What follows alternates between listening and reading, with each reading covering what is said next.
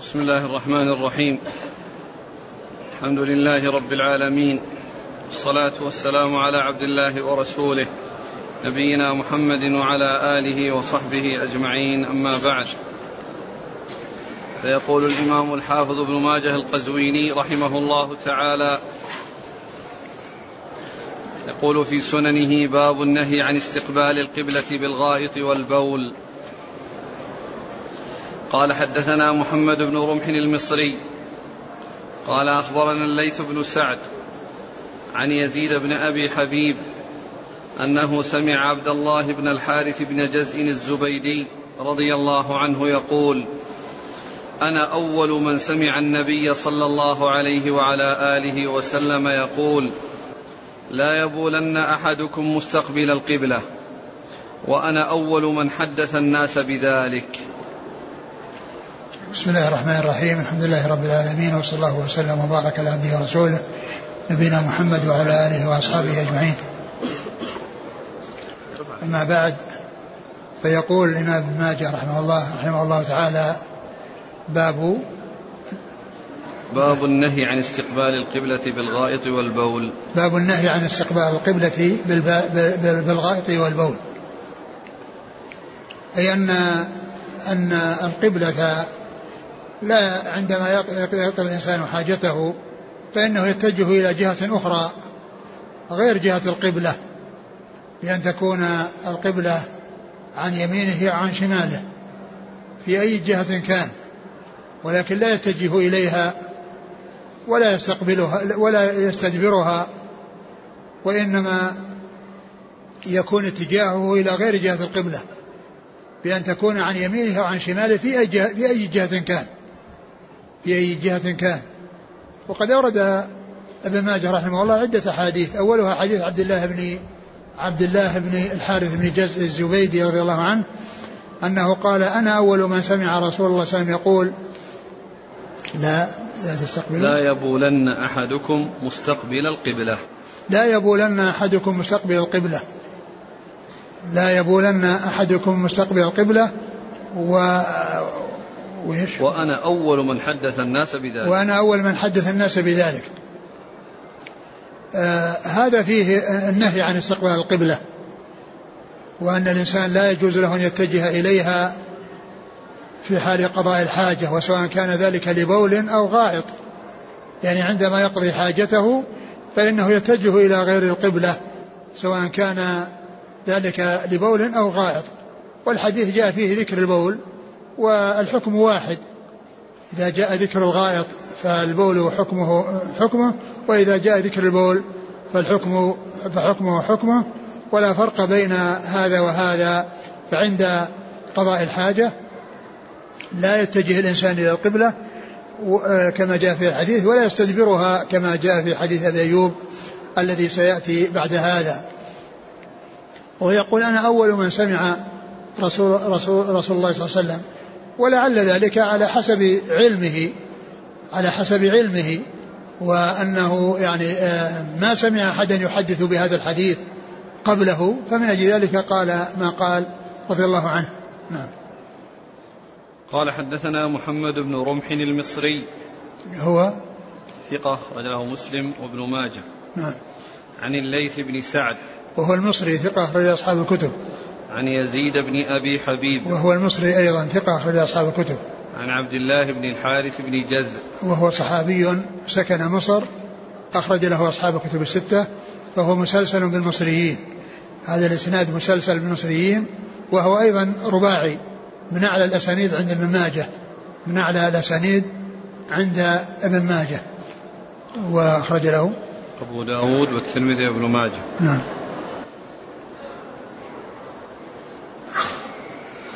قال حدثنا أبو طاهر أحمد بن عمرو بن السرح المصري قال أخبرنا عبد الله بن وهب قال أخبرني يونس عن ابن شهاب عن عطاء بن يزيد أنه سمع أبا أيوب, أبا أيوب الأنصاري رضي الله عنه يقول نهى رسول الله صلى الله عليه وسلم أن يستقبل الذي يذهب إلى الغائط القبلة وقال شرقوا أو غربوا. ثم ذكر حديث أبي أيوب الأنصاري رضي الله عنه. قال نهى رسول الله صلى الله عليه وسلم أن يستقبل الذي يذهب إلى الغائط القبلة ولكن شرقوا أو غربوا. فهذا فيه يعني ذكر الغائط وذاك فيه ذكر البول والحكم كما عرفنا واحد. و وقوله ولكن شرقوا أو غربوا هذا بالنسبة لأهل المدينة ومن كان على جهتهم وهي جهة الشمال. وكذلك جهة الجنوب فإنهم أيضا يشرقون ويغربون. فإنهم يشرقون ويغربون يعني يتجهون إلى جهة الشرق أو جهة الغرب حتى لا يعني يستقبل القبلة ولا يستدبروها. وكذلك أيضا من كان من جهة الغرب ومن جهة الشرق فإنه يتجه إلى الجنوب أو الشمال. وعلى هذا فإن الذي يفيده الحديث أو يفيد قول يشرقوا وغربوا إنما هو لأهل المدينة ومن كان على جهتهم والشيء الذي يشمل يعني هذا وهذا أن يكون اتجاهه إلى غير جهة القبلة لا يستقبلها ولا يستدبرها وذلك بأن يتجه إلى جهة أخرى. يعني يكون استقباله واستدباره لجهة أخرى غير جهة القبلة سواء كان من جهة الشرق أو الغرب أو الشمال أو الجنوب. وهذا فيه تكريم للقبلة لأن القبلة هي وجهة الصلاة هي التي يتجه الناس إليها في صلاتهم. فتكون تنزه عن أن أن تستقبل في آه، ما يتعلق بقضاء الحاجة. فتكون هي هي قبلة الصلاة وقبلة الدعاء والناس يتجهون إليها من جميع الجهات فإذا لا يتجه إليها أحد. ويضاف إلى ذلك أيضا لا تستدبر. ويضاف إلى ذلك أيضا ألا تستدبر كما أنها لا تستقبل كذلك لا تستدبر.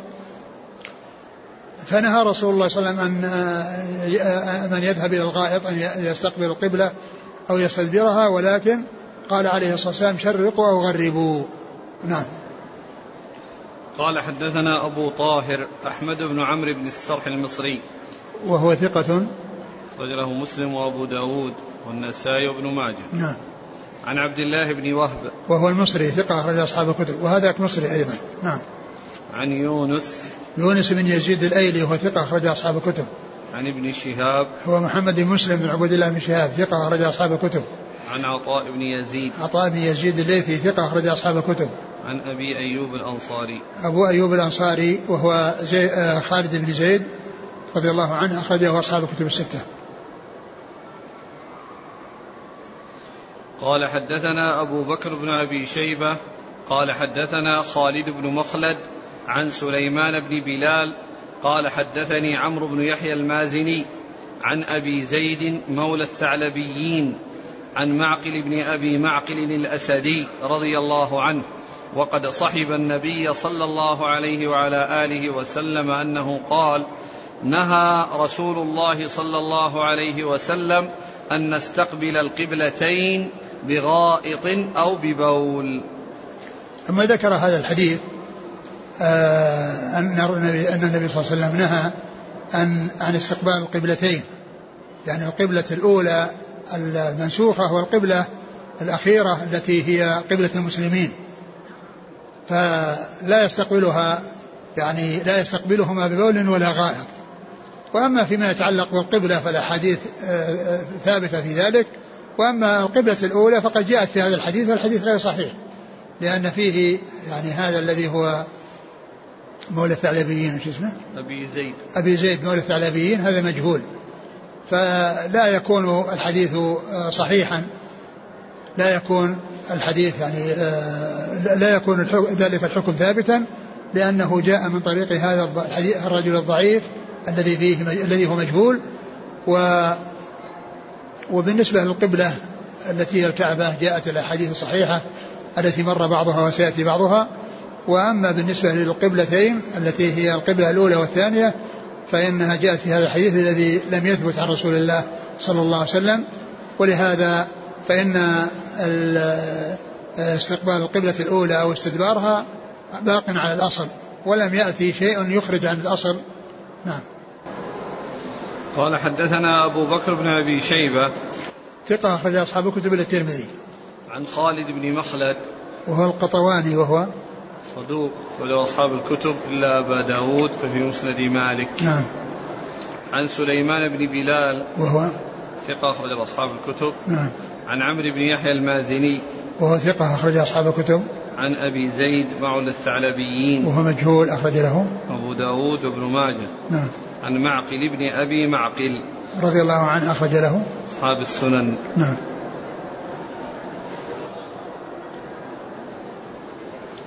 قال حدثنا العباس بن الوليد الدمشقي قال حدثنا مروان بن محمد قال حدثنا ابن لهيعة عن أبي الزبير عن جابر بن عبد الله رضي الله عنهما قال حدثني أبو سعيد الخدري رضي الله عنه أنه شهد على رسول الله صلى الله عليه وسلم أنه نهى أن نستقبل القبلة بغائط أو بول. الإسناد. قال حدثنا العباس بن الوليد الدمشقي. نعم. قال حدثنا مروان بن محمد. قال حدثنا ابن لهيعة عن أبي الزبير عن جابر عن قال حدثني أبو سعيد الخدري. ثم ذكر حديث أبي سعيد الخدري الذي يروي عنه جابر رضي الله عنه وأن النبي صلى الله عليه وسلم نهى عن استقبال استقبال القبلة واستدبارها أو الاستقبال بس. أن نستقبل القبلة. أن نستقبل ب- بغائط أو بغائط أو أو أو بول. وهذا فيه باللهيعة يعني في إسناده وهو مختلط وهذا الذي روى عنه ليس ممن روى عنه قبل الاختلاط ولكن متن الحديث صحيح لأنه موافق للأحاديث الأخرى الدالة على النهي. نعم. قال حدثنا العباس بن الوليد الدمشقي. هو؟ صدوق رجله ابن ماجه. نعم. عن مروان بن محمد. وهو؟ ثقة رجله مسلم وأصحاب السنن. نعم. عن ابن لهيعة. وهو؟ صدوق. اختلط. نعم. لما احترقت كتبه أخرج له مسلم. وأبو داود والترمذي وابن ماجه. نعم. عن أبي الزبير. محمد بن مسلم من تدرس المكي صدوق أخرج له أصحاب الكتب. عن جابر بن عبد الله وهو أحد السبعة المكثرين من حديث الرسول صلى الله عليه وسلم. عن أبي سعيد الخدري. وهو كذلك كذا أخرج له وهو من أكثر رواية عن رسول الله عليه الصلاة والسلام واسمه سع- سعد بن سنان سعد بن مالك بن سنان. قال أبو الحسن بن سلمة حدثنا أبو سعد عمير بن مرداس الدونقي قال حدثنا عبد الرحمن بن إبراهيم أبو يحيى المقرئ قال حدثنا ابن لهيعة عن أبي الزبير عن جابر أنه سمع أبا سعيد الخدري يقول إن رسول الله صلى الله عليه وسلم نهاني أن أشرب قائما وأن أبول مستقبل القبلة. ثم ذكر هذا الحديث الذي هو عن أبي الحسن القطان الذي هو راوي السنن عن آه، آه، ابن ماجه وأن الرسول صلى الله عليه وسلم نهى عن آه، الشرب قائما وعن استقبال القبلة ب أن أشرب قائما وأن أبول مستقبل وأن القبلة. أبول مستقبل القبلة ومحل الشاهد منه الجملة الثانية وهو موافق للأحاديث الأخرى الصحيحة وإن كان إسناده يعني فيه فيه ما فيه ولكنه موافق للأحاديث الصحيحة وكذلك النهي عن البول آه، عن الشرب قائما أيضا جاء في أحاديث صحيحة وجاء جوازه وأن المعروف من من عادته صلى الله عليه وسلم أنه كان يجلس ولكنه آه، شرب يعني آه، أو حصل منه الشرب أحيانا يعني أو في, في, في, بعض الأحوال قائما. فاستدل به بعض أهل العلم على ال- ال- الجواز. وأن ولكن الأولى هو أن يكون عن قعود لا أن يكون عن قيام. نعم. والسند قال أبو الحسن بن سلمة حدثنا أبو سعد عمير بن مرداس الدونقي. هذا وجدت له ترجمة نعم. نعم. قال حدثنا عبد الرحمن بن إبراهيم أبو يحيى المقرئ. وهذا؟ ليس له ترجمة. نعم. عن ابن لهيعة عن أبي الزبير عن جابر عن أبي سعيد.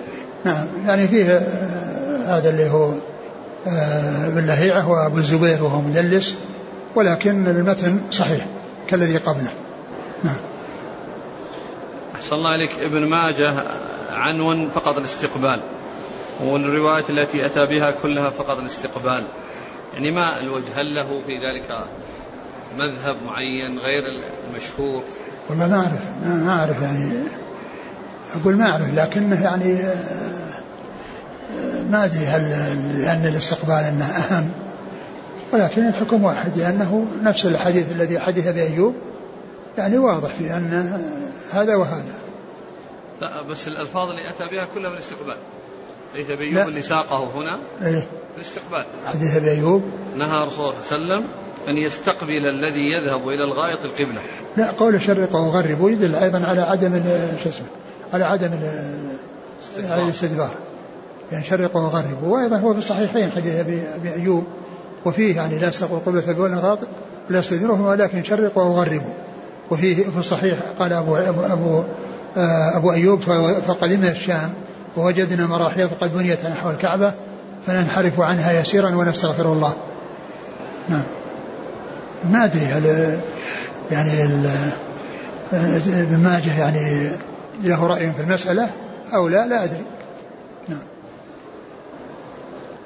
قال رحمه الله تعالى باب الرخصة في ذلك في الكنيف وإباحته دون الصحاري قال حدثنا هشام بن عمار قال حدثنا عبد الحميد بن حبيب قال حدثنا الأوزاعي قال حدثني يحيى بن سعيد الأنصاري حا قال وحدثنا أبو بكر بن خلاد ومحمد بن يحيى قال حدثنا يزيد بن هارون قال أخبرنا يحيى بن سعيد أن محمد بن يحيى بن حبان أخبره أن عمه واسع بن حبان أخبره أن عبد الله بن عمر رضي الله عنهما قال يقول أناس إذا قعدت للغائط فلا تستقبل القبلة. ولقد ظهرت ذات يوم من الأيام على ظهر بيتنا فرأيت رسول الله صلى الله عليه وسلم قاعدا على لبنتين مستقبل بيت المقدس. هذا حديث يزيد بن هارون. ثم ذكر الرخصة يعني في ذلك وإباحته يعني في في الكنف ودون الصحاري يعني معناه أن الصحراء يعني يكون آه، تختلف عن داخل البنيان لأن الصحراء آه، جاء فيها حديث أبي أيوب الذي قال إذا ذهبت إلى إذا ذهبت إلى الغائط فلا تفعل كذا. وهذا عن ابن عمر أنه رقى على بيت حفصة فرأى النبي صلى الله عليه وسلم قاعدا على لبنتين مستقبل بيت المقدس آه، يقضي حاجته. قال فهذا الفعل منه صلى الله عليه وسلم يعني في البنيان يدل على إباحته في البنيان وأن الاستقبال والاستدبار يكون في البنيان لا بأس به وإنما الذي يمنع منه آه، الصحاري.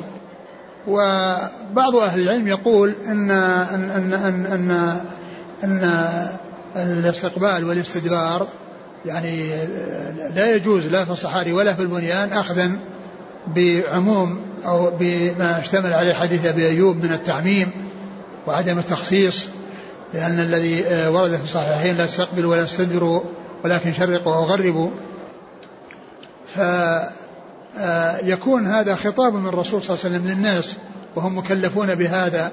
والرسول صلى الله عليه وسلم هذا حصل من فعله عليه الصلاة والسلام ولهذا قالوا أن القول يقدم على الفعل إذا تعارضا وذلك أن القول تكليف وتوجيه الخطاب للناس وأما الفعل فإنه آه، آه، ليس مثله. ولكن كما هو معلوم لا شك أن فعل الرسول صلى الله عليه وسلم أفعاله وأقواله وتقريراته كلها آه، هي السنة وكلها آه، آه، المصدر للسنة أقواله وأفعاله وتقريراته. فبعض أهل العلم قال بتغليب أو بترجيح ما جاء في في حديث أبي أيوب ولهذا أبو أيوب نفسه يعني رضي الله عنه يعني أخذ بهذا المعنى فقال فقدمنا الشام فوجدنا مراحيض قد بنيت نحو الكعبة فننحرف عنها يسيرا. ننحرف يعني هي مبنية على اتجاه الكعبة فينحرفون عنها يسيرا. ونستغفر الله. يعني من هذا الذي حصل منا من آه، من عدم التمكن من أننا نشرق أو نغرب لأن الوضع المكان الذي وضع في البيوت وفي الكنف متجه إلى الكعبة أو مستدبرا لها ومستدبرا لها فصاروا ينحرفون. ففعل أبي أيوب رضي الله عنه وأرضاه يعني يفيد بأن الأمر في داخل البنيان وخارجه سواء. ولا شك أن حديث عبد الله بن عمر واضح الدلالة على جوازه في البنيان. فإذا فعل فإنه لا بأس به ولكن الأولى الأولى أن حتى في نفس البنيان ينبغي أن يتجه إلى غير القبلة إذا أمكن وينبغي أن تجعل إذا بنيت محلات قضاء الحاجة أن يكون اتجاه الكراسي فيها التي يقعد عليها إلى غير جهة القبلة. هذا هو الذي ينبغي. وإن كان ذلك يعني مباحا وأنه سائغ لما جاء في حديث ابن عمر لكن الإباحة شيء والأولى شيء آخر. والأولى شيء آخر. فمن فعل لا ينكر عليه ومن ترك ذلك وأخذ بما هو الأولى والأفضل فلا شك أن هذا هو الذي ينبغي. نعم. قال حدثنا هشام بن عمار. صدوق أخرجه البخاري وأصحاب السنة. عن عبد الحميد بن حبيب. وهو؟ صدوق ربما أخطأ البخاري تعليقا والترمذي وابن ماجه. نعم. عن الأوزاعي.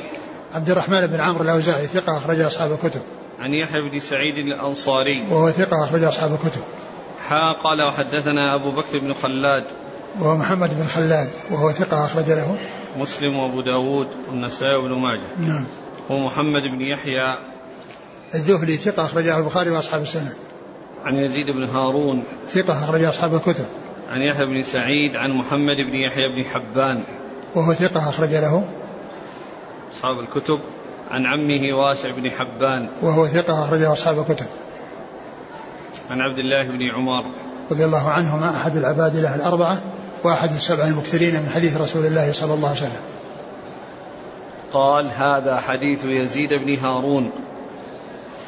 نعم يعني كأن هذا اللفظ يعني آه، آه، لفظ حديث يزيد بن هارون يزيد بن هارون اللي هو في آه، لأن في الإسناد في الأول يعني شيخ شيخ شيخ لا شيخ شيخ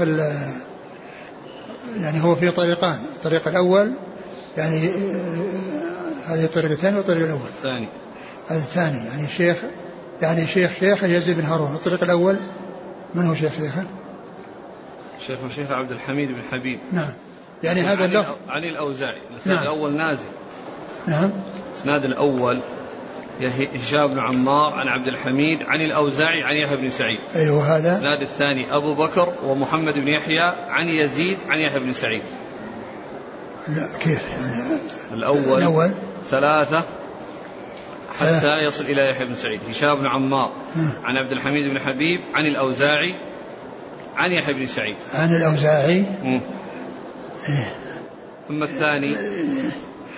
والثاني عن من؟ أبو بكر بن خلاد ومحمد بن يحيى. آه.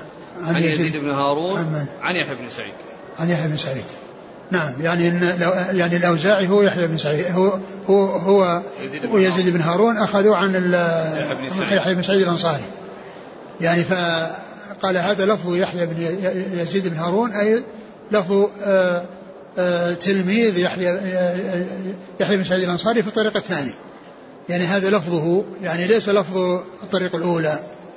قوله هذا لفظ يزيد بن هارون يزيد بن هارون يعني أنه لفظ تلميذ يحيى بن سعيد الأنصاري في الطريق الأولى الثانية. وهو عال والأول نازل. والأول نازل. نعم.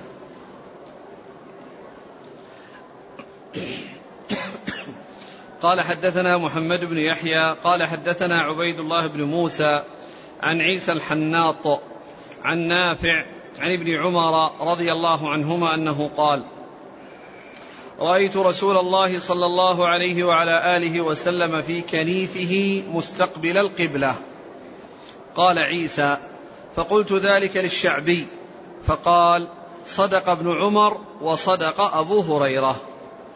فأما قول أبي هريرة فقال في الصحراء لا يستقبل القبلة ولا يستدبرها. وأما قول ابن عمر فإن الكنيف ليس فيه قبلة استقبل فيه كيف وحيث شئت. نعم يعني يعني معناه يتجه إلى أي جهة في الكنيف على قول ابن عمر رضي الله تعالى عنهما. يعني وهذا يعني يوافق في الجملة الحديث السابق الذي أنه كان مستقبل مستقبل الشام مستدبر القبلة. مستقبل الشام مستدبر القبلة. هذا فيه مستقبل القبلة. مستقبل القبلة؟ أي. نعم الحديث الأول مستقبل بيت الشام. نعم هذا نعم صحيح. وأما هذا ضعيف يعني فيه عيسى الحناط وفيه استقبال القبلة. نعم.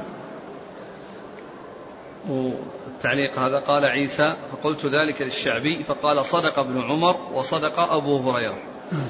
فأما قول أبي هريرة فقال في الصحراء لا يستقبل القبلة ولا يستدبرها.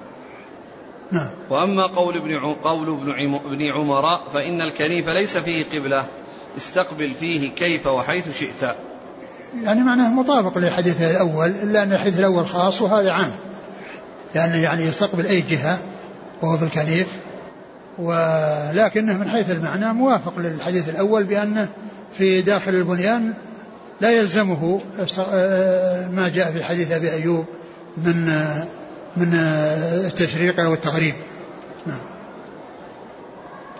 قال حدثنا محمد بن يحيى عن عبيد الله بن موسى ثقة أخرج أصحاب الكتب. عن عيسى الحناط وهو متروك. أخرج له ابن ماجه. نعم. عن نافع عن ابن عمر. نافع مولى بن عمر ثقة أخرج أصحاب الكتب. قال عيسى فقلت ذلك للشعبي. الشعبي هو عامر بن شراحيل ثقة أخرج أصحاب الكتب. قال أبو الحسن بن سلمة وحدثنا أبو حاتم قال حدثنا عبيد الله بن موسى عن عيسى الحناط عن نافع عن ابن عمر رضي الله عنهما قال رأيت رسول الله صلى الله عليه وسلم في كنيفه يستقبل القبلة. قال عيسى فذكرت ذلك للشعبي. فقال صدق أبو هريرة وصدق ابن عمر فإنه كنيف صنع للنبي صلى الله عليه وسلم لا قبلة له وتستقبل فيه حيث شئت. نعم. والإسناد؟ قال حد قال أبو الحسن بن سلمة وحدثنا نعم. أبو حاتم هذا من هذا من زيادات أبو الحسن القطان. أبو الحسن علي بن إبراهيم بن, بن سلمة القطان راوي السنن علي بن ماجه هذا من زياداته. حدثنا أبو حاتم هو محمد بن إدريس أبو الرازي ثقة أخرجه مسلم. البخاري البخاري ومسلم و البخاري وأبو داود. البخاري وأبو داود. البخاري وأبو داود نعم. والنسائي وابن ماجه في التفسير. نعم. عن عبيد الله بن موسى عن عيسى الحناط عن نافع عن ابن عمر. نعم. هنا في الحناط. وش؟ الحافظ بن حجر في التقريب يقول عيسى بن أبي عيسى الحناط الغفاري أبو موسى المدني أصله من الكوفة واسم أبيه ميسرة ويقال فيه الخياط بالمعجمة والتحتانية نعم. وبالموحدة. اللي هو الحناط. وبالمهملة والنون. بالمهملة؟ والنون. آه، الموحدة يعني الخباط كان. أي نعم. الخباط الخياط والخباط. وبالمهملة والنون الحناط. كان قد عالج الصنائع الثلاثة. يعني كون حناط يعني يبيع الحنطة. وخياط يعني يستعمل خيط الثياب. وخباط اللي هو يخبط الشجر لتسقط الورق للدواب. نعم. عالج الصنائع الثلاثة وهو متروك. نعم.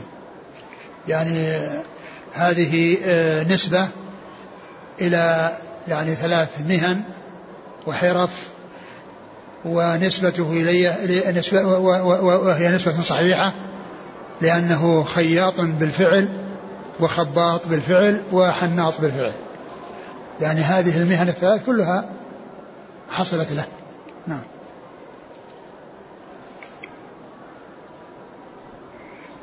هذا الحناط مثل الزيات. والسمان يعني الذي يبيع الزيت يبيع السمن وهذا الحناط اللي يبيع الحنطة. نعم. قال حدثنا أبو بكر بن أبي شيبة وعلي بن محمد قال حدثنا وكيع عن حماد بن سلمة عن خالد الحذاء عن خالد بن أبي الصلت عن عراك بن مالك عن عائشة رضي الله عنها أنها قالت ذكر عند رسول الله صلى الله عليه وسلم قوم يكرهون أن يستقبلوا بفروجهم القبلة فقال أراهم قد فعلوها استقبلوا بمقعدتي القبلة.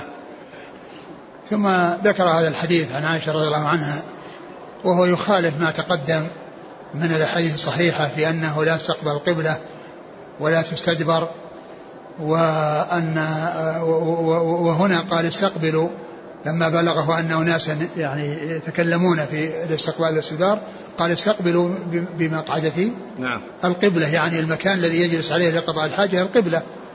وهذا هذا غير صحيح لأنه مخالف منكر لأنه مخالف للرواية الصحيحة ثابتة وأيضا في إسناده من هو متكلم فيه. نعم. قال حدثنا أبو بكر بن أبي شيبة وعلي بن محمد. علي محمد الطنافسي ثقة أخرجه البخاري آه، آه، النسائي في مسند علي وابن ماجه. عن وكيع. وكيع بن الجراح الرؤاسي ثقة أخرج أصحاب الكتب. عن حماد بن سلمة. وهو ثقة أخرجه البخاري تعليقا ومسلم وأصحاب السنن. عن خالد الحذاء وهو خالد المهران الحذاء ثقة أخرج له أصحاب أصحاب الكتب. وكلمة الحذاء هذه نسبة لكنها نسبة إلى غير ما يسبق إلى الدهن لأن المتبادر من الحذاء أنه يصنع الأحذية أو يبيعها مثل ما مر في الحناط والخياط والخباط. يعني منسوب إلى هذه المهن. فالنسبة, فالنسبة المتبادرة إلى الذهن أنه يبيع الأحذية أو, أو يصنعها. وهو ليس كذلك وإنما كان يجلس عند الحذائين. كان يجلس عند الحذائين فنسب إليهم فكان يقال له الحذاء.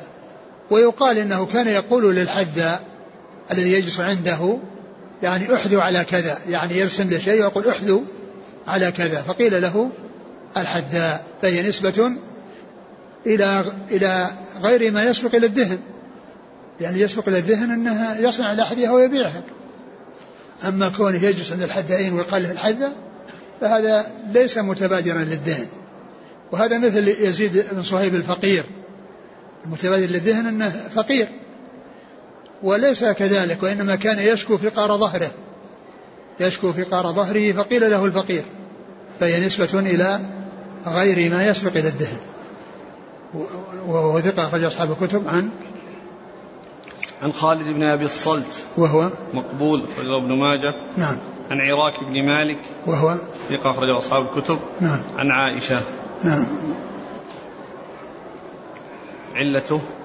علته يعني هو له علل متعددة منها يعني الاختلاف على بعض رواته ومنها يعني هذا الرجل الذي آه، قال عنه الحافظ مقبول وهو عنده يعني اصطلاحا أنه إذا وجد يعني ما يعني يشهد له وإلا فإنه يكون لين فلا يحتج بحديثه. وهنا ليس له يعني ما يشهد له وأيضا هو منكر. لأنه رواية ضعيف مخالف للثقات. نعم. قال أبو الحسن بن قطان حدثنا يحيى بن عبدك. قال حدثنا عبد العزيز بن المغيرة عن خالد الحذاء عن خالد بن أبي الصلت مثله. نعم. قال أبو الحسن القطان حدثنا يحيى بن عبدك. وش قال؟ ما ما ما, ما ترجمة. عن. عبد العزيز بن المغيرة. وهو؟ صدوق رجل ابن ماجه. نعم. عن خالد الحذاء عن خالد بن الصلت مثله. نعم. قال حدثنا محمد بن بشار قال حدثنا وهب بن جرير قال حدثنا أبي قال سمعت محمد بن إسحاق يحدث عن أبان بن صالح عن مجاهد عن جابر رضي الله عنه أنه قال نهى رسول الله صلى الله عليه وسلم أن نستقبل القبلة ببول فرأيته قبل أن يقبض بعام يستقبلها. ثم ذكر هذا الحديث عن جابر وأن الرسول صلى الله عليه وسلم كان يعني جاء عنه استقبال القبلة وقد جاء عنه النهي يعني في ذلك فدل على الجواز ولكن يحمل على البنيان. وأما بالنسبة للصحاري فإن فإنها لا تستقبل ولا لا تستقبل ولا تستدبر. و و آه نعم والإسناد. قال حدثنا محمد بن بشار بن دار ثقة أخرج أصحاب الكتب. عن وهب بن جرير وهو ثقة أخرج أصحاب الكتب. عن أبيه وهو كذلك جرير بن حازم ثقة أخرج أصحاب الكتب. عن محمد بن إسحاق وهو صدوق أخرجه البخاري تعليقا ومسلم وأصحاب السنن. عن أبان بن صالح وهو ثقة أخرج له. البخاري تعليقا وأصحاب السنن. نعم. عن مجاهد مجاهد بن جابر المكي ثقة أخرج أصحاب الكتب. عن جابر. جابر بن عبد الله الأنصاري رضي الله عنهما أحد السبعة المكثرين من حديث رسول الله صلى الله عليه وسلم. قال رحمه الله تعالى باب الاستبراء بعد البول. قال حدثنا علي بن محمد قال حدثنا وكيع حا قال وحدثنا محمد بن يحيى قال حدثنا أبو نعيم قال حدثنا زمعة بن صالح عن عيسى بن يزداد اليماني عن أبيه قال قال رسول الله صلى الله عليه وسلم إذا بال أحدكم فلينتر ذكره ثلاث مرات. آه ثم ذكر الاستبراء. من البول والمقصود بالاستبراء يعني العمل على آه، إزالته والاطمئنان إلى أنه طهر المكان الذي آه، خرجت منه النجاسة. فكان كما كان قبل البول يعني فكان فيه آه، السلامة من ذلك آثار ذلك الخارج الذي خرج منه. ثم ذكر هذا الحديث الذي فيه أنه كان ينتره يعني ثلاثا يعني ينتر ذكره ثلاثا إيش قال قال إذا بال أحدكم فلينتر ذكره ثلاثا فلينتر. ذكره ثلاثا يعني ثلاث مرات. بمعنى أنه آه، يجذبه ويعني حتى يخرج ما فيه أو يحركه يعني ثلاث مرات حتى يخرج ما فيه. وهذا فيه استبراء وإخراج وإخراج أو آه، تحقق من خروج آه، ذلك الأثر الذي فيه. لكن الحديث يعني غير صحيح. لأن في إسناده آه، عيسى بن يزداد. عيسى بن يزداد وزمع بن صالح. وزمع بن صالح كل منهما كل منهما ضعيف. وذاك اللي هو صحابي مختلف فيه الذي هو أبوه أبو الذي هو يزداد مختلف في صحبته فهو غير صحيح.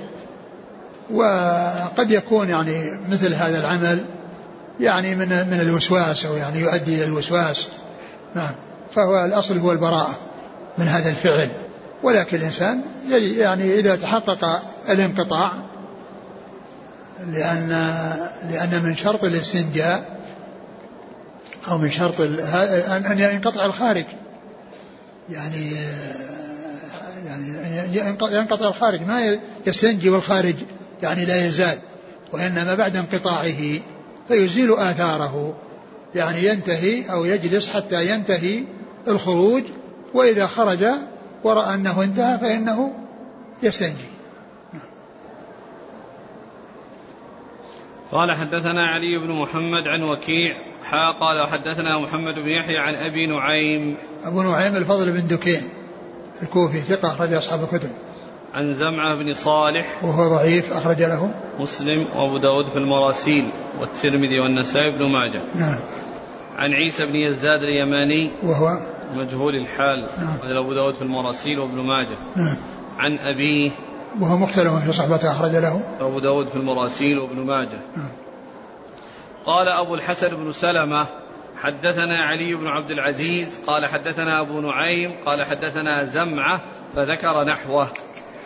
نعم هذا من زيادات أبي الحسن القطان على سنن ابن ماجه. وهذا اللي هو علي بن عبد العزيز هذا ما ما وقفنا على ترجمه نعم. عن أبي نعيم عن زمعة. نعم.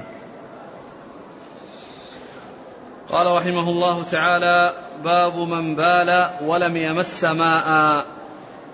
قال حدثنا أبو بكر بن أبي شيبة قال حدثنا أبو أسامة عن عبد الله بن يحيى التوأم عن ابن أبي مليكة عن أمه عن عائشة رضي الله عنها أنها قالت انطلق النبي صلى الله عليه وسلم يبول فأتبعه عمر رضي الله عنه بماء فقال ما هذا يا عمر؟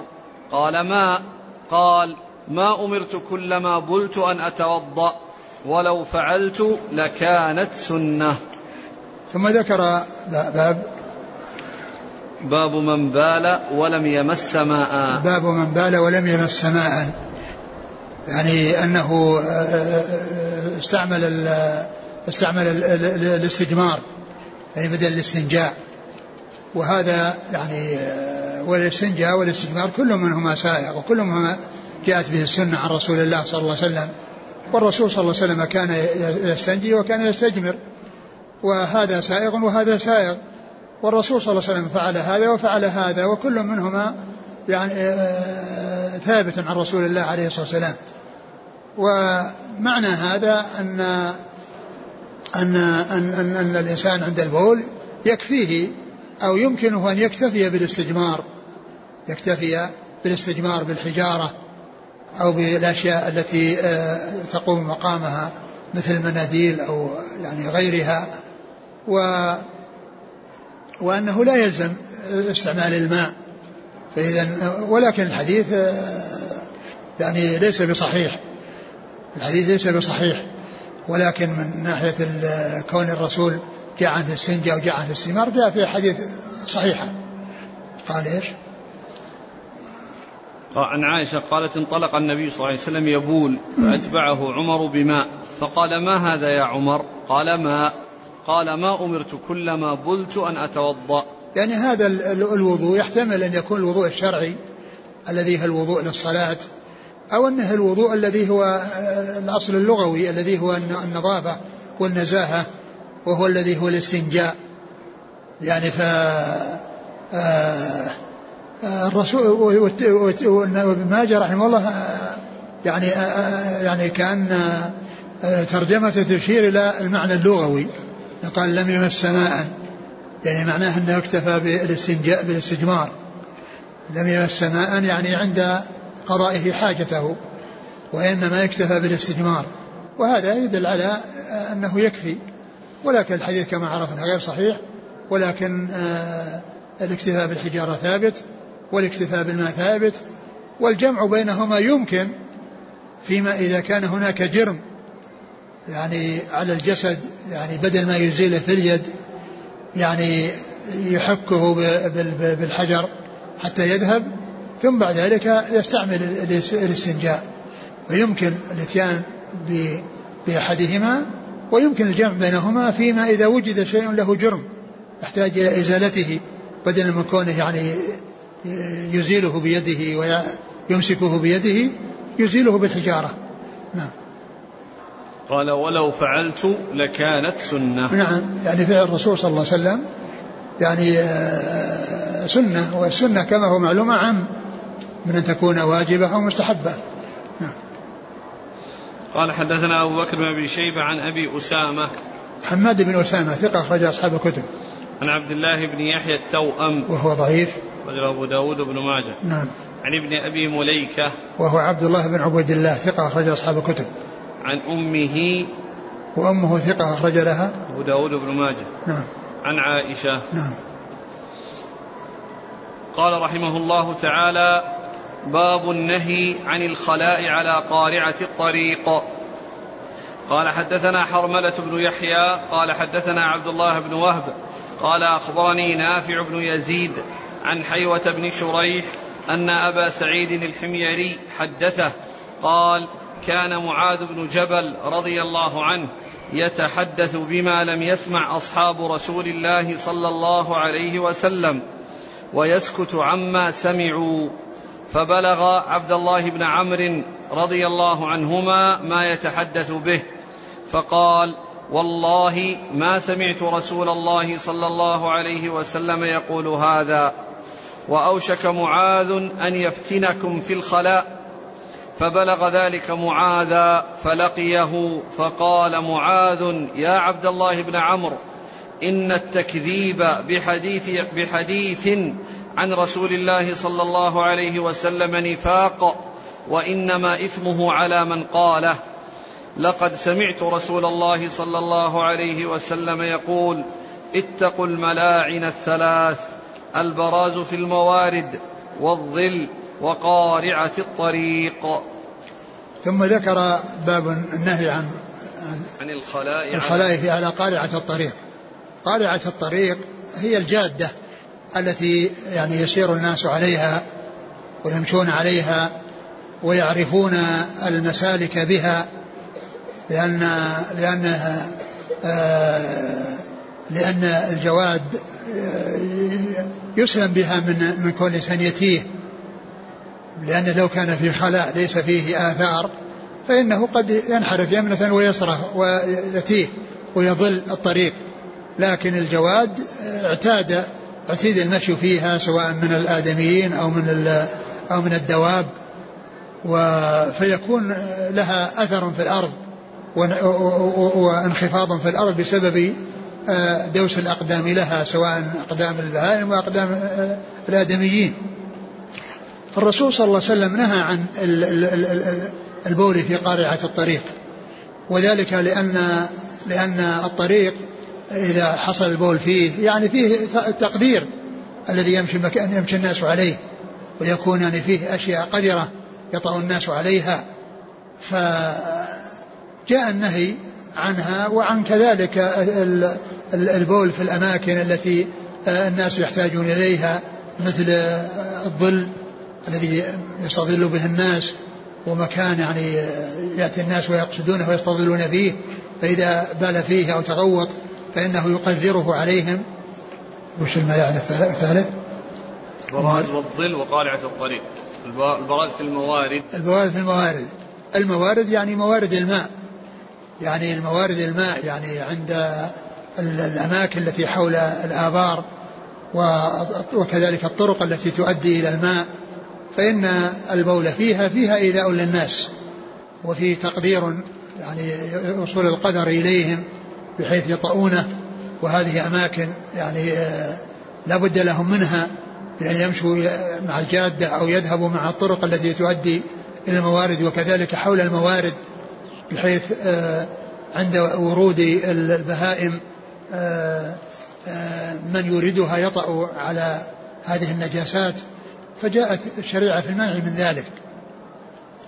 والمتن المرفوع له شواهد. وأما بالنسبة للقصة فإنها جاءت من هذا الطريق الذي فيه من هو متكلم فيه. نعم. أعد يقول أبو سعيد الحميري كان معاذ بن جبل يتحدث بما لم يسمع أصحاب رسول الله صلى الله عليه وسلم ويسكت عما سمعوا. يعني أنه آه، الشيء الذي عرف أنه عنده وليس عند غيره آه، يحرص على إبلاغه ويحدث به. والشيء الذي عرف أنه عند الناس يعني لا يعتني به مثل ما يعتني لأن الذي عند غيره يحدث به غيره. ولكن الذي عنده إذا لم يحدث به وهو ما يعرف أن أحدا عنده هذا الذي عنده فمعنى ذلك أنها تفوت هذه السنة التي آه، بلغ بل التي حفظها عن رسول الله عليه الصلاة والسلام. فكان يحرص على أن يحدث بالشيء الذي يعرف أنه ليس عند غيره. والشيء الذي عند غيره لا يحرص على يعني يقدم هذا على هذا لأن هذا يفوت بفواته آه، آه، تفوت بفواته السنة وأما هذا ما تفوت لأن غيره يحدث به لأن غيره يحدث به. نعم. إيش بعده؟ فبلغ عبد الله بن عمرو ما يتحدث به. نعم يعني من هذه الأشياء التي ليست عند عند غيره من الصحابة عند عبد الله بن عمرو أو عند غيره. نعم. فقال والله ما سمعت رسول الله صلى الله عليه وسلم يقول هذا وأوشك معاذ أن يفتنكم في الخلاء. يعني آه كون كونه ما سمع لا يمنع أن غيره يسمع. ومعلوم أن مجالس الرسول صلى الله عليه وسلم يحضرها من يحضرها ويغيب عنها من يغيب عنها وهكذا شان كان شأن الصحابة. ولهذا تكون السنة عند شخص وكبار الصحابة لا يعرفون لا يعرفون عنها شيئا لأن المجلس الذي آه، قال فيه النبي صلى الله عليه وسلم حضره يعني غير الكبار من أصحاب الرسول صلى الله عليه وسلم. فحدث فكل يحدث ما سمع. ومعلوم قصة آه، عمر رضي الله عنه وجاره الأنصاري في قصة في قصة اعتزال الرسول صلى الله عليه وسلم نساءه. وأنه آه، وأنهم كانوا يتناوبون.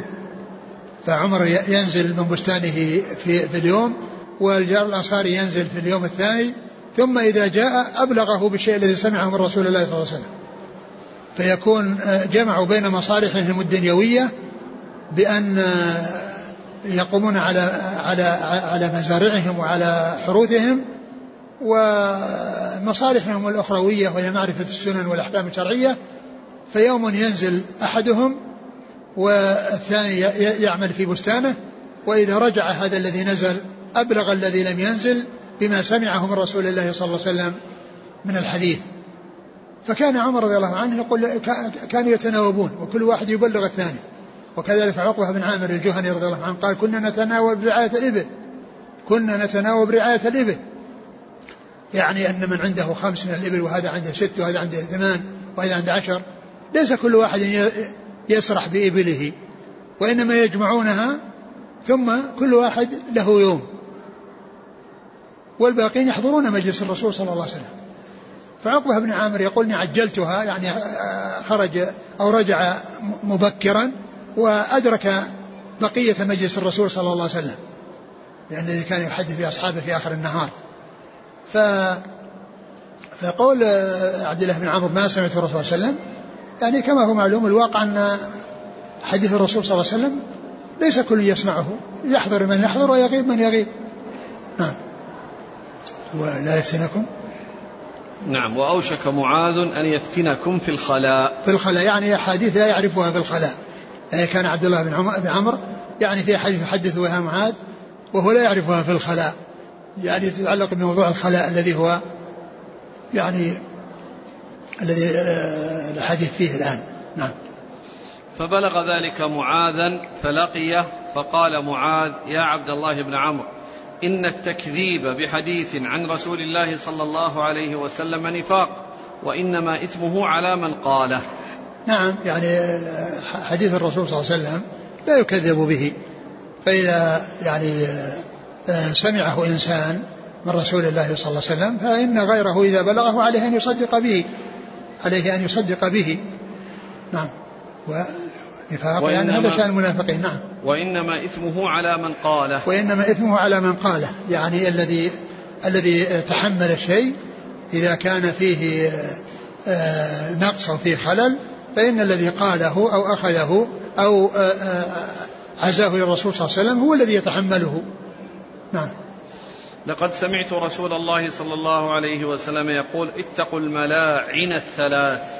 وهذه آه، تتعلق بالخلاء لأنها يعني تتعلق بالخلاء. قال اتقوا الملاعن الثلاث. يعني الملاعن أي التي تستوجب أن يسب من حصلت منه وأن يذم وأن يلعن. يعني قال لعن الله من فعل هذا أو أو, أو مثل ذلك من الكلام الذي هو سب. فإذا كان يمشي في الطريق ووجد له يعني قدر ثم وطئه فتأذى فإنه يسب من حصل منه ذلك. فإذا ملاعن يعني معناه تقتضي اللعن. يعني الفعل إيقاع أو حصول القضاء الحاجة فيها فيه إيذاء للناس ومن أوذي فإنه يسب من آذاه. فإذا الإنسان يتقي هذه الأماكن التي هي طرق الناس ومستظل الناس وموارد الناس حتى لا يتضرر أحد بما يحصل من بعض الناس فيها فيسبه يعني يسب من حصل منه ذلك لأنه هو الذي تسبب في الأذى فسب بسبب فعله. نعم. قال حدثنا حرملة. وهذا القصة يعني جاءت من هذا الطريق وفيه ضعف. وأما الملاعن الثلاث و فإنها جاءت في أحاديث أخرى. فإذا المتن ثابت عن رسول الله عليه السلام وله شواهد. وإن كان هذه الطريق فيها ما فيها من الضعف. نعم. قال حدثنا حرملة بن يحيى. هو التجيبي المصري وهو ثقة صدوق. صدوق أخرج له. مسلم والنسائي وابن ماجه. نعم. عن عبد الله بن وهب عن نافع بن يزيد. وهو ثقة في البخاري تعليقا ومسلم وأبو نعم. داود والنسائي وابن ماجه. نعم. عن حيوة بن شريح. وهو ثقة أخرجه أصحاب الكتب. عن أبي سعيد الحميري. وهو مجهول. نعم. أخرج له أبو داود بن ماجه. نعم. عن معاذ بن جبل. معاذ بن جبل رضي الله عنه أخرج له أصحاب الكتب الستة. فإذا المتن ثابت وأما القصة التي جاءت بهذا الطريق الذي فيها هذا الرجل مجهول هي التي فيها نظر. يكون علة أخرى. وهي؟ اللي قال بوصيري روايته عن معاذ مرسلة. نعم وهذه علة أخرى. قال حدثنا محمد بن يحيى قال حدثنا المراد بالإرسال هنا الانقطاع لأن هذا غير الإرسال المعروف المشهور عند المحدثين أن يقول التابعي قال رسول الله صلى الله عليه وسلم كذا. لأن فيه إرسال أو المشهور عند المحدثين أنهم يجعلون المرسل اسم لما قال فيه التابعي قال رسول الله صلى الله عليه وسلم كذا. وأما إذا كان انقطاع يعني بين شخصين يعني بأن يكون سقوط راوي فهذا يقال له إرسال ويقال له انقطاع. وهذا من هذا القبيل لأنه من قبيل الإرسال الذي هو بمعنى الانقطاع. الانقطاع في أثناء السند وليس في أعلاه. قال حدثنا محمد بن يحيى قال حدثنا عمرو بن أبي سلمة عن زهير قال قال سالم سمعت الحسن يقول حدثنا جابر بن عبد الله رضي الله عنهما قال قال رسول الله صلى الله عليه وعلى آله وسلم من الأشياء اللطيفة التي ذكرها السندي عند الحديث السابق قال إن ابن ماجه سلك مسلك معاذ. في سننه سلك مسلك معاذ. لأن معاذ يعني يحدث بالحديث الذي ما هو عند غيره. والحديث الذي عند غيره يعني لا يحرص على إيراده لأن غيره يكفيه إياه وأما الذي عنده فإنه يأتي به. قالوا كذلك ابن ماجه لأن عنده زوائد كثيرة ليست عند أصحاب الكتب الأخرى. فحدث بأحاديث زائدة ليست عند غيره من أصحاب الكتب. يعني فقال إنه سلك مسلك معاذ. يعني هذا الذي قال إنه يحدث بالشيء الذي عنده وليس عند غيره. فابن ماجه سلك هذا المسلك. فأكثر من الزوائد التي ليست عند غيره. ومعلوم أن ابن ماجه رحمه الله كتابه مشتمل على زوائد كثيرة وقد جمعها البوصيري وتزيد على ألف ألف يعني ألف ثلاثمائة أو ألف وخمسمائة. يعني عدد ليس بالقليل من الزوائد التي لا توجد في الكتب الخمسة الأخرى. لا توجد في الكتب الخمسة الأخرى. فإذا يقول أو هذا من هذا من هذا من الأشياء اللطيفة. يعني هذا الاستنباط وكون ابن ماجه يعني سلك مسلك معاذ فيما جاء عنه في هذا الحديث. نعم.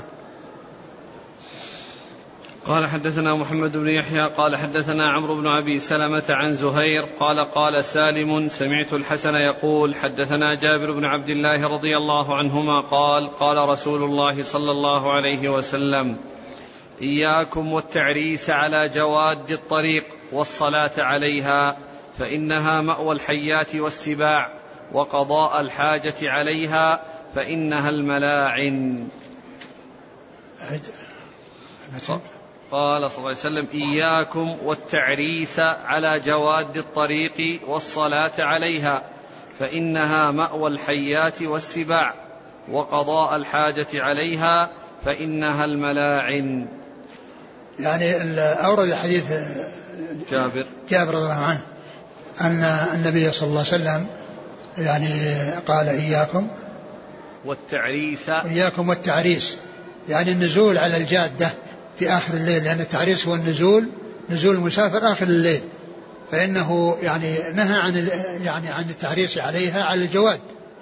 لأن الإنسان إذا عرس يعني على الجادة يعني الجواد هذه أماكن يعني لينة ورخوة يعني قد وطئتها الأقدام فتأتي إليها الحيات و يعني فتؤذي تؤذي أصحاب الذين ينزلون حولها. أيضا كذلك فيها من المضرة أن أن الناس عندما يأتون يطرقون يعني في تضييق عليهم أو يعني إلحاق الضرر بهم فيبتعد عن عن الجواد.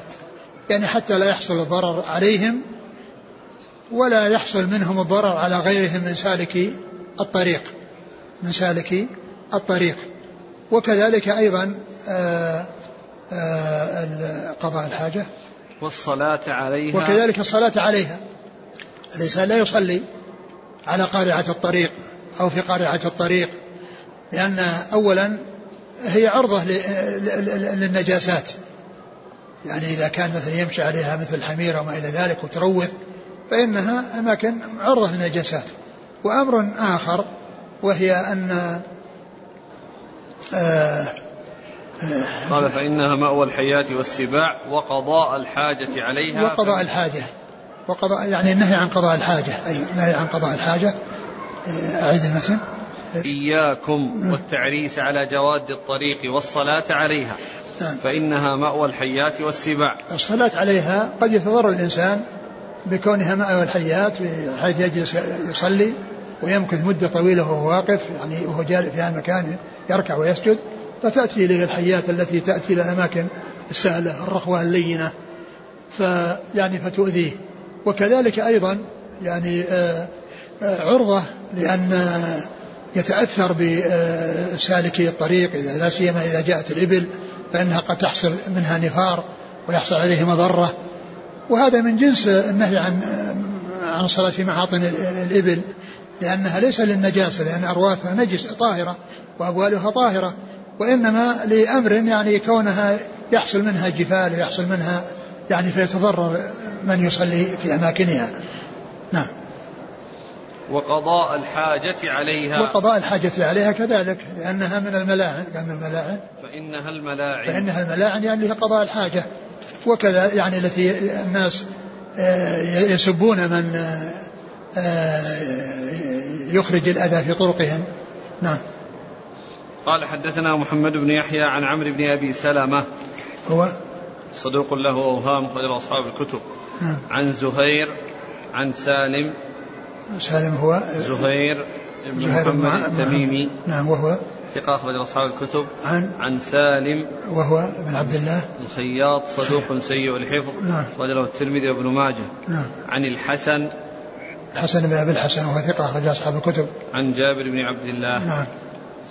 قال حدثنا محمد بن يحيى قال حدثنا عمرو بن خالد قال حدثنا ابن لهيعة عن قرة عن ابن شهاب عن سالم عن أبيه رضي الله عنه أن النبي صلى الله عليه وسلم نهى أن يصلى على قارعة الطريق أو يضرب الخلاء عليها أو يبال فيها.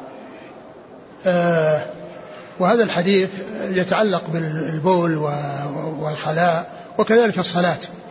والشيخ ناصر رحمه الله يعني حسن الحديث الذي قبل هذا وقال إلا الصلاة. ولكن الحديث الثاني هو شاهد له شاهد لتلك الجملة شاهد لتلك الجملة أو يعني آه يعني هذا الحديث الذي فيه باللاهيعة هو يشهد له الحديث السابق فيكون أحدهما شاهد للآخر فتكون الصلاة أيضا منهيا عنها.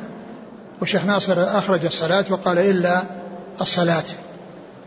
يعني معنى ذلك أنه يعني لا, لا, لا, لا, لا تدخل في النهي. ولكن هذا الحديث الثاني الذي الذي فيه ذكر الصلاة شاهد لذاك. فإذا يكون الحديث حسنا يعني فيما يتعلق بالصلاة. إيش قال؟ المتن؟ النبي أن النبي صلى الله عليه وسلم نهى أن يصلى على قارعة الطريق. نعم. نعم. أو يضرب الخلاء عليها. أو يضرب الخلاء عليها. يعني يعني كأنه يوضع يعني خبا أو شيء يعني بحيث يعني الخلاء يعني هو محل يعني التخلي. يعني بأن قوله يضرب الخلاء لأنه ذكر بعد ذلك البول.